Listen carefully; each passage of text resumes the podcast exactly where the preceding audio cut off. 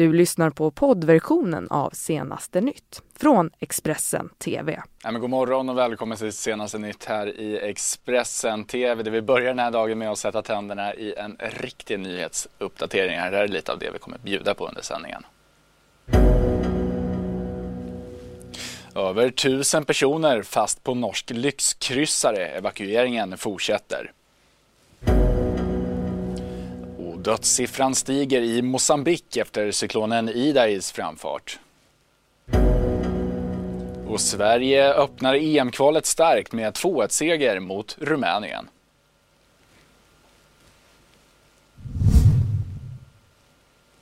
Ja, välkommen till senaste nytt. Lite som har hänt här under natten. Vi börjar med eh, ett telegram här som kommit in från eh, natten på vår sajt. Det handlar om en man med skärskador som ska ha förts till sjukhus efter att han hittats utomhus på Avenyn i centrala Göteborg. Polisen fick in det här larmet vid tretiden och mannens skador bedömdes då vara allvarliga. Enligt vakthavande befäl Göran Karlbom på polisen Region Väst så har man nu inlett en förundersökning om försök till mord men i nuläget så har man ingen riktigt klar bild över vad det är som hänt. Eh, det här hoppas vi kunna rapportera alldeles eh, strax mer om när vi vet mer vad det är som har hänt. Vi jobbar på det. Nu ska vi istället till Norge där lyxkryssaren Viking Sky som ju drabbades av ett eh, motorhaveri igår kväll utanför den norska västkusten. Eh, det skeppet har nu fått igång sina motorer och är på väg mot staden Molde rapporterar norska NRK. Det var ju under gårdagskvällen som den här färjan med över 1300 passagerare ombord fick börja evakueras efter att fartygets båda motorer slutat att fungera. Helikoptrar har under eftermiddagen och kvällen där igår flugit skytteltrafik för att eh, få de här passagerarna i land och flera personer har förts till sjukhus. Hittills har eh, 297 personer tagits i land, rapporterar norska NRK. Nio av dem har förts till sjukhus och tre av dem uppges vara allvarligt skadade. Men passagerarna ombord ska främst ha, främst ha varit turister från Storbritannien och USA. Och eh, det här var ju någonting som utspelade sig framförallt under gårdagskvällen och eh, våra kollegor som jobbar i kvällsskiftet här satte ihop ett inslag på vad och vad som hade hunnit hända hittills. Kryssningsfartyget Viking Sky var på väg från Tromsö till Stavanger när fartygets två motorer plötsligt slutade fungera. Vädret längs den norska kusten har under dagen och kvällen varit hårt och strax efter klockan 14 tvingades fartyget att skicka sitt första nödrop.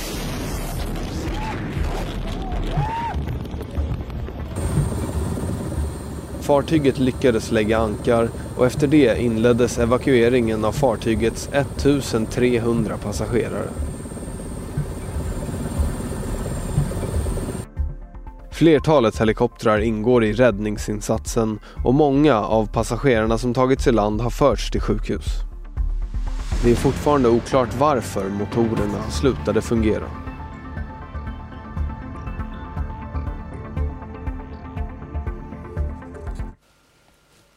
Och det är ett tidskrävande räddningsarbete som har pågått och enligt Mikael Hinnersson på Sjöräddningssällskapet så är det en ovanlig situation som uppstått.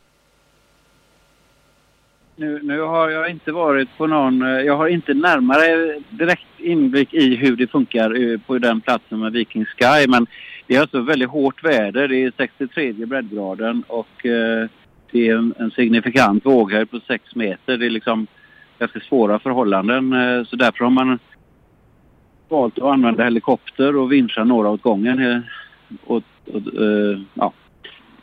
Så det är inte en normal, det är inte så man gör normalt. Helikoptrar finns ju inte överallt. Hur brukar det se ut då vanligtvis? Alltså eh, alla passagerarfartyg har ju kapacitet för att evakuera till egna livbåtar och eh, livflottesystem. Men de, som jag tolkar det här så har man valt att inte ens använda de grejerna utan man använder bara helikoptrar från land. Hur ovanlig är en sån här händelse skulle du säga? Ja, det är mycket ovanligt. Eh, senaste gången det var ett stort eh, kryssningsfartyg som evakuerades eh, som jag eh, noterade hur man gjorde. Då hade man, eh, låg de och drev i, i eh, varmt, eh, alltså ganska lugnt eh, väder och varma vatten. Och då, då var problemet att de eh, hade alltså all AC och eh, sånt här var utslaget. Så att fartyget var dött i vattnet. Så därför behövde de hjälp liksom med allt från eh, mat och vatten och, och såna här saker. Och då gjorde de det från ett annat fartyg. I, men den, och sen var det ju Costa Concordia då som gick på grund och eh, kunde evakueras eh, allt medan hon sakta vattenfylldes på grund. Eh, då använde man de egna resurserna. Och eh, vi kommer naturligtvis att rapportera mycket mer om det här under morgonen och dagen naturligtvis. Men eh, nu går vi vidare till andra nyheter istället. Det demokratiska startfältet inför presidentvalet i USA det är ett riktigt brett än. Det är många som har lämnat in sin kandidatur. Men en av dem som ändå ses som favoriter det är Kamala Harris. Eh, och igår så mötte hon sina väljare i Texas. Och då gick hon till hårt angrepp mot eh, Donald Trumps planer för en gränsmur mot Mexiko. Eh, vår utrikeskorrespondent Thomas Kvarnkullen berättar mer. We have got to reject people that understand or don't understand the importance of bridging gaps and instead of building bridges want to build a wall that is a vanity project.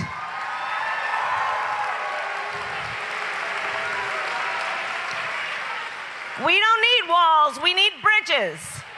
Kamala Harris gick inte bara till angrepp mot presidentens planer på en mur mot Mexiko. Hon sa även att USA behöver en president som tar klimathotet på allvar. Senatorn från Kalifornien lanserade också ett förslag om kraftigt höjda lärarlöner och lyfte också upp sina löften om skattelättnader för medelklassen. Hon menar att många familjer i USA inte har råd med oförutsedda utgifter och istället tvingas ta till dyra lån. Kamala Harris är en av toppkandidaterna så här långt enligt opinionsmätningarna med bara Bernie Sanders och Joe Biden som större favoriter bland de demokratiska väljarna. Och nu ska det handla om cyklonen Idai som ju drog in över sydöstra Afrika för en dryg vecka sedan och lämnade död och förödelse bakom sig. Men trots att eh, vissa akuta problem nu börjat fasas ut i eh, Mosambik så kommer det ständigt nya. Såsom sjukdomar som kan spridas av smutsigt vatten bland annat. Läget är alltså fortfarande kritiskt. Vägarna är bortspolade efter översvämningarna och taken på byarnas hus är bortblåsta efter cyklonen. Regeringen väntas komma med en uppskattning på antalet döda och saknade de närmsta dagarna.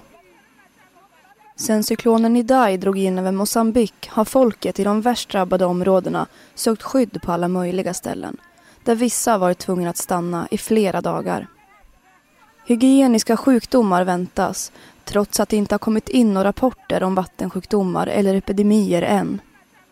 Telefonnätet börjar sakta fungera. Men i ett av världens fattigaste länder, där människor kan ha förlorat allt, vågar ingen gissa på hur lång tid det kommer ta innan invånarna får tillbaka det liv de hade innan cyklonen. Här kan vi se bilder från vårt team på plats. Magnus Falkehed gav oss eh, den här sammanfattningen av hur han såg på läget igår kväll.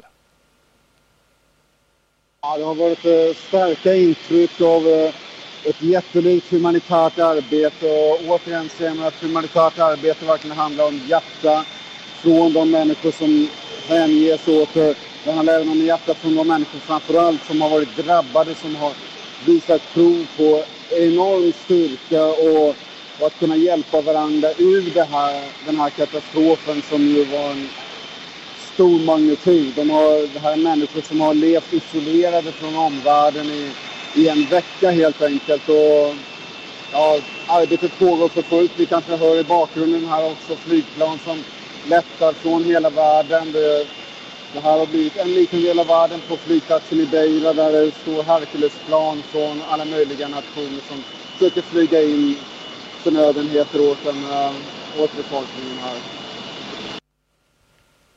Och så går vi tillbaka till Sverige igen för flera personer har skadats efter ett storbråk i en park i Örebro.